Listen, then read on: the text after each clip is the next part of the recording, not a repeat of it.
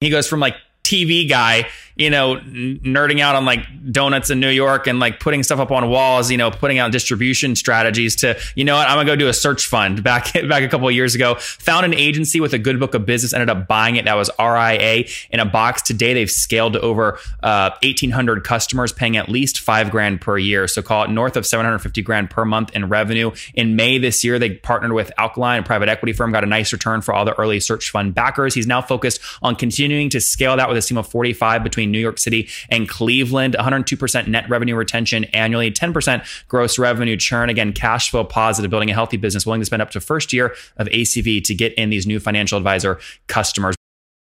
Hello, everybody. My guest today is Will Bressman. He's the CEO of RIA in a Box and a former manager of business development at LX.TV, a digital media content producer acquired uh, provider acquired by NBC Universal in 2008, where he brokered distribution and content partnerships. Before that, he worked as a strategy and analytics projects uh, at Good Morning America. He holds an MBA from the Graduate School of Business at Stanford University and is a graduate of Harvard College, magna cum laude with a degree in history. Will, are you ready to take us to the top? I am, yeah. All right, history, Stanford, NBC, and now you're doing RIA. What's RIA do? Is it is it related? It's really everything I dreamed about as a kid. Uh, no, yeah, it's, right. Uh, it, it's not directly related to the industries that I was in previously, or clearly what I studied in undergrad. But um, for me, the experience, and and again, very happy to kind of go into this more, has really been about sort of building a company and and sort of being part of a, a SaaS entrepreneurial environment uh, and, and in the process, really falling in love with the industry and learning a lot about it. But um, my, my original motive for getting involved was a little bit more from the entrepreneurial perspective and, and from the software perspective and the industry per se. So walk, walk us through what the so it's pure play SaaS. What does the company do? Sure. So we provide uh, compliance and operation solutions for independent financial advisors. So you know if you think about a, a big financial institution where there's tons of groups and tons of offices around around the country or the world. Uh, you know all that stuff is typically handled in house but but increasingly those advisors are going off and being independent. And what we really try to do is empower those advisors to have the solutions on a on a service basis and to, and really specifically on a SaaS basis to do the compliance filings and, and obligations, manage a lot of their internal operations, and give them the infrastructure and bandwidth to sort of be independent and and have their own businesses. So for people that are not familiar with like this space, right, they might understand how difficult like the compliance stuff is. Give me an example of like what makes this difficult for people to do by themselves. Why do they need you? Sure. So if you're a financial advisor, you know, you probably love the markets, you love investing, you love dealing with your clients. What you probably don't really know how to do is file something with the SEC or ensure that you're following a compliant sort of operations and, and documenting how you do that. And again, at bigger institutions, there's there's usually a domain expert. There's the chief compliance officer. There's a whole team of people that kind of shove papers in your face and make sure that you're doing what you're supposed to be doing. But when you're off on your own, or you're in a small or mid-sized operation, or even really a large firm of, of multiple dozens of employees, it, it's probably the case that you're not going to have that expertise in house. So when it comes time to update your your regulatory filings to make sure that you have the proper stuff filed with the various jurisdictions in which you're in, or again, that each person at the firm is, is following their statutory requirements to do various attestations or, or a lot of their ongoing obligations. Uh, our, our tools and resources provide people that that sort of built-in expertise and, and capacity to do that that you know otherwise it's probably not core to what they'd be doing on a daily basis and will what are these folks i'm sure you have a bunch of different cohorts but on average what are these customers paying per month or per year to get access to your tool Sure. So we're sort of in the range of like five to fifteen thousand per year. Okay, fair, fair enough. And I mean, would you say more towards like the five side or more enterprise at fifteen? Um, it really spans the gamut. I mean, we work with about eighteen hundred firms, and uh, you know, in a way, that's a sort of mean and median or, or, or, interesting thing, both with our client set, but also the industry in general. Um, so we do really run that gamut. Okay, really goes really the full spectrum there. Yeah. Um, very good. And then look, I mean, I can take 1,800 customers times the lower price point you just gave me and kind of back into 750 grand a month in revenue. Is that accurate or directionally correct? It, it's directionally correct. Yeah. Okay. V- very good. Why, why do you smile when I say that? You knew I was going to do that. sure. I'll, I'll leave that to you to do the math. Not okay. Well, well, but but, but I want to make if those numbers are wrong, though, I want to correct them. You said eighteen hundred. No, they're, they're, okay. They're, okay. Good. good. I just want to make sure. Yeah, I think maybe you're smirking because I used five thousand as the minimum, but you have some at fifteen, so you, are potentially doing significantly more than that. But I don't want to push you too hard there. Thank you. All right. All right. Bootstrap to raise capital.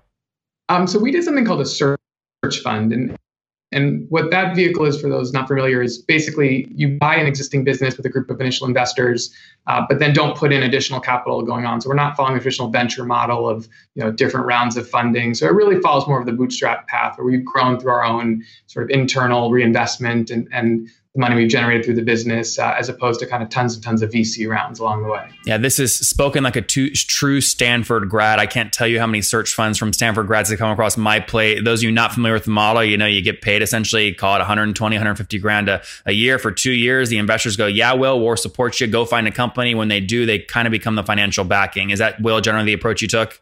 Yeah, it's hard to believe it's true, but yes. Hey, there's nothing, by the way, there's nothing wrong with that. I think it's an interesting model. The challenge is how do you find the deal, right? It's deal flow. So walk me through that process. How'd you, how'd you land on RIA? Sure. So as I said, this was really everything I had been preparing my whole life for. Of but, course. Um, yeah. yeah. The kind of timing for us was this was right after the financial crisis and, and some of those themes I was talking about before, the fragmentation of the bigger financial services, the the notion of people more and more wanting to have their own sort of in the bigger economy and certainly in this industry, their own you know their own practices and businesses was was a very sort of interesting trend that my partner and I really got involved in and excited about. My business partner actually originally was a financial advisor, so he had a lot more experience in, in the industry.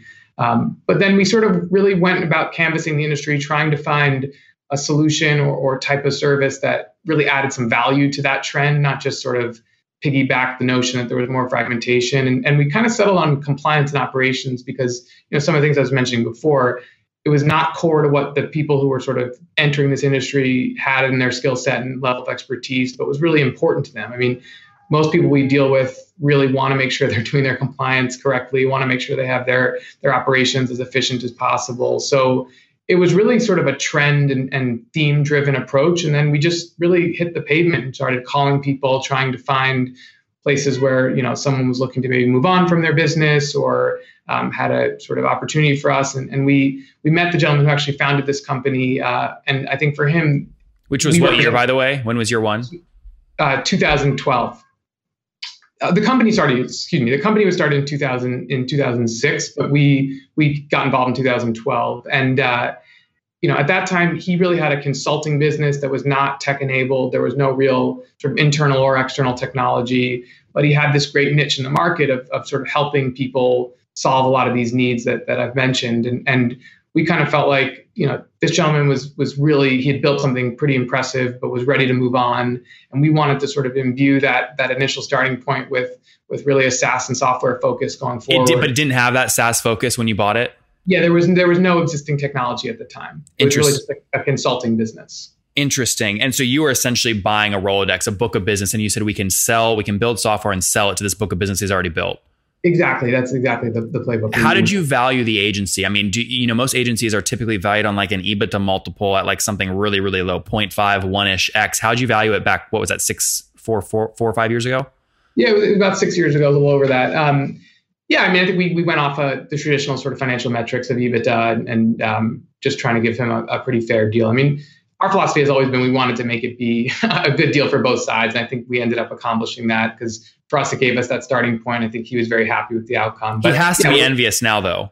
He, if he hears this interview, he's going to go, "Oh my god, they've grown that to more than that much per month, and I sold it for that much back in 2016. Dang, I should have kept a portion." No, no, we stayed in touch, and he's uh, he's a great guy, and I, I don't think he'll feel that way. Uh, but no, it, it was it was it was a it was a you know again these are cliches, but it was really sort of a win-win scenario.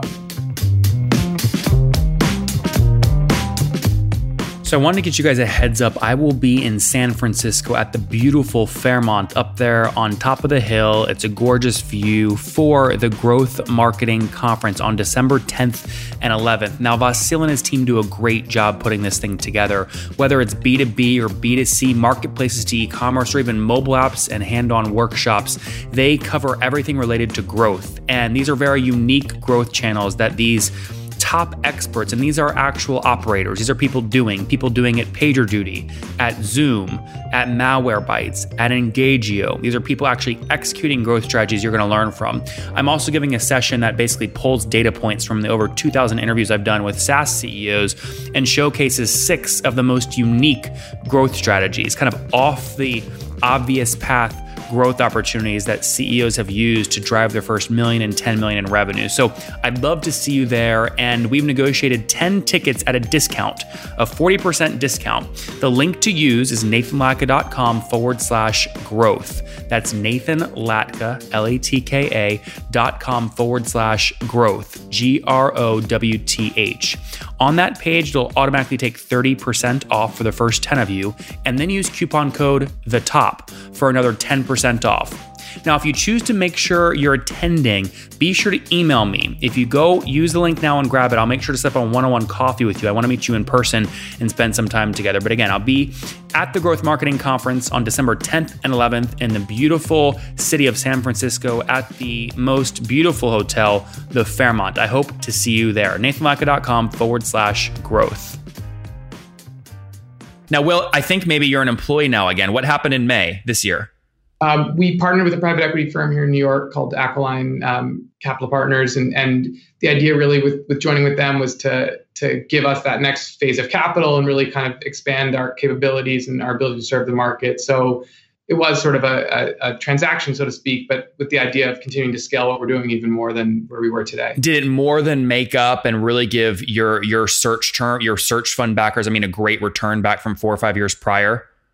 Yeah, I think they were excited, and, and we were excited to be able to do that. Um, obviously, you know, we got the backing of those people when we just had a hope and a dream, so it was nice to be able to to reward them. Um, but I think for us, we were also realizing that to really capture what the opportunity was in this industry, joining with someone that had a little bit more industry expertise and and the ability to kind of scale it going forward um, was the right move for the company. So you know, again, I'll use the same cliche. It had that kind of win-win feel of yeah. the original search investors felt very pumped, but I think we felt like this positions us to go forward in a very nice and exciting manner. Well, though, I mean, this capital that came in from Aquiline, I mean, when a private equity firm comes in, typically it's secondary, right? it's not actually going to operations; it's buying out and, and, giving you a return, and the early investors a return, and then you're they incentivize you to stay on and keep growing. And I mean, is that what happened? Yeah, definitely. So then, my second question is: a guy like you, you go out and build a search fund to do this you have a big win. The next step is, guys, here's my story. Look at the big win I had. Now I'm now I'm raising a hundred million dollar fund. I'm gonna go do this with six deals. Like, why are you still here? yeah, um, I really think very, very truly. I, I, think this is just an unbelievable opportunity. And as I mentioned, come on, Will, I don't believe you. No, no, no. I really, I mean, I mean it. I think, like you know, from a perspective of where we are in the industry, you know, as I mentioned, we're working about 1,800 firms. There's roughly 30,000 or so we can be working with. I feel like the sort of phase one of what we did was that transition from a consulting business to a software business and my personal desires and, and the opportunity that is sort of presented and, and is very credibly and tangibly in front of us right now. So honestly, like I, I didn't, for me, I wasn't looking to leave. I wasn't looking to move to my next chapter. I feel like the next chapter within this business is going to be unbelievably exciting and, and I'm pretty pumped to do it. What just I'll believe that more if I understand growth and make sure it's not flatlining. So if, you know, a year ago today or, or over the past 12 months, I mean, we're talking 30, 50% or closer to 190% year over year growth. We're in that 30 to 50% range. Okay. Which is still pretty healthy considering, you know, bootstrapped company, search yeah. fund model, et cetera. Yeah, that's great. Um, very good. Um, let me, so, so team today, what do you guys have in terms of team size? We have about 45 people all in New York? No, we're actually split between New York and Cleveland, Ohio. Natural uh, parallels. Uh, Why Cleveland? We, uh, I think, wanted to have just sort of two centers of operations. Obviously, there's different costs in the different locations, and um, we've been able to sort of build a, a, team in both places. So Cleveland was a place that, um, you know, actually my business partner has some family connections to, and, and was happy to live there. So, so he moved there and kind of runs our operation in the Cleveland location, and I'm I'm the, the leader in the New York operation talk to me about churn. It's critical in any SaaS company. You know this. What is your churn today and how do you keep that low? Yeah, so we sort of have two categories. There's the overall, which includes people going out of business, and then what we call preventable. Um, we're above sort of 90% in gross retention and even higher in what we call preventable uh, retention. That's uh, that's logo retention or revenue retention. Logo revenue actually over 100% because of increase. Well, gross, gross, gross, gross revenue retention is what? Is about a little over 100%. Wait, how gro- gross can't sorry, be over 100? Sorry, sorry, net is over 100. Gross is is in that same sort of 90ish percent. Okay, so 90% 90% gross retention would mean your expansion's got to be higher than 10% to have over 100% net revenue retention. Is that yeah. is that accurate? Yes, that is. Okay, and sorry, I cut you off. Net revenue retention you said was pushing 120? No, just a little over 100. A little. Okay, got it. Yeah. And and the reason for that is is sort of twofold. One, um, primarily, as I mentioned, most of the people that that we lose are the ones that go out of business, and those typically are a little bit of the smaller firms. And then, um, in as part of our sort of model, which is you know very transparently listed on our on our pricing page, we're not necessarily sort of like increasing prices all the time. What instead we do is, uh, as firms grow, they add individual users, and embedded in our software is uh, a, a, sort of per user uh, way obligation because we have a lot of supervision tools for all the individual employees at the firm. So it's a nice organic model to continue growing because we basically, as the firms grow, get to partner with them, but are not necessarily like passing through massive price increases all the time. How aggressive are you being in terms of growth and in terms of CAC? So to get a new five thousand dollar a year account, are you willing to spend that full five grand? Yeah, we are. I mean, we we think that we want to work with people for the long haul. As I mentioned, I mean, the biggest thing for us is is sort of getting that initial um, client in our door, and then we feel like we're a great solution going forward. So we we are willing to spend a pretty healthy amount to. How, how high above that? I mean, we go to like an 18 month payback or 24 month payback. We we typically operate in sort of a year or less as our payback. Okay, okay, that's again so about 5,000 or 15,000 or less, something like that. That's great. And is most that going towards kind of the comp model for your salespeople, or are you doing a bunch of paid stuff, paid spend?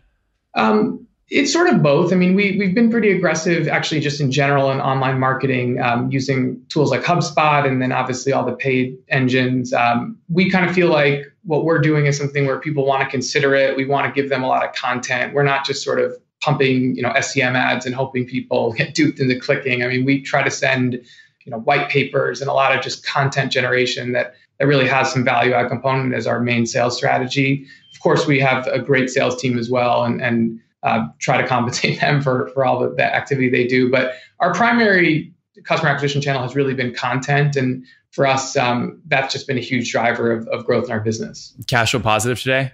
Yeah, we are. That's great. Awesome. Lots of leverage. Let's wrap up with the famous five. Number one, what's your favorite business book? My favorite business book, um, it's sort of half business book, but Thinking Fast, Thinking Slow, uh, the book about the cognitive biases. Number two, is there a CEO you're following or studying right now? Um, I'm sort of old school on this, but I always have loved Warren Buffett, and and for me, that's uh, I think his his lessons about business just really carry sort of in a timeless manner. Spoken like a guy that sells to financial advisors. Uh, n- number three, Will, what billing software do you use? Uh, we use Bill.com. Bill.com. Okay, good. Number four, how many hours of sleep do you get every night? I've got two young kids, so it's more their fault than the businesses, but I, not too many. Like what? Like five, six? I'm in the five to six Okay, yeah. that's pretty good. Two kids, I assume married? Oh, I think I cut off in the last one. That's okay, Will. Sorry, you said two kids and married? Yeah, two kids and married, and I'm about five to six hours of sleep a night. And how old are you? I'm uh, 36. Last question. What do you wish your 20 year old self knew? That it's a journey. It's a journey, guys. There you have it. Look, it was a journey. I mean, he goes from like TV guy you know, nerding out on like donuts in New York and like putting stuff up on walls, you know, putting out distribution strategies to, you know what, I'm gonna go do a search fund back back a couple of years ago. Found an agency with a good book of business, ended up buying it. That was RIA in a box. Today they've scaled to over uh, 1,800 customers, paying at least five grand per year. So call it north of 750 grand per month in revenue. In May this year, they partnered with Aquiline, a private equity firm, got a nice return for all the early search fund backers. He's now focused on continuing to scale that with a team of 45 between New York City and Cleveland. 102% net revenue retention annually, 10% gross revenue churn. Again, cash flow positive, building a healthy business, willing to spend up to first year of ACV to get in these new financial advisor customers. Will, thanks for taking us to the top. Yeah, thank you. I really appreciate it.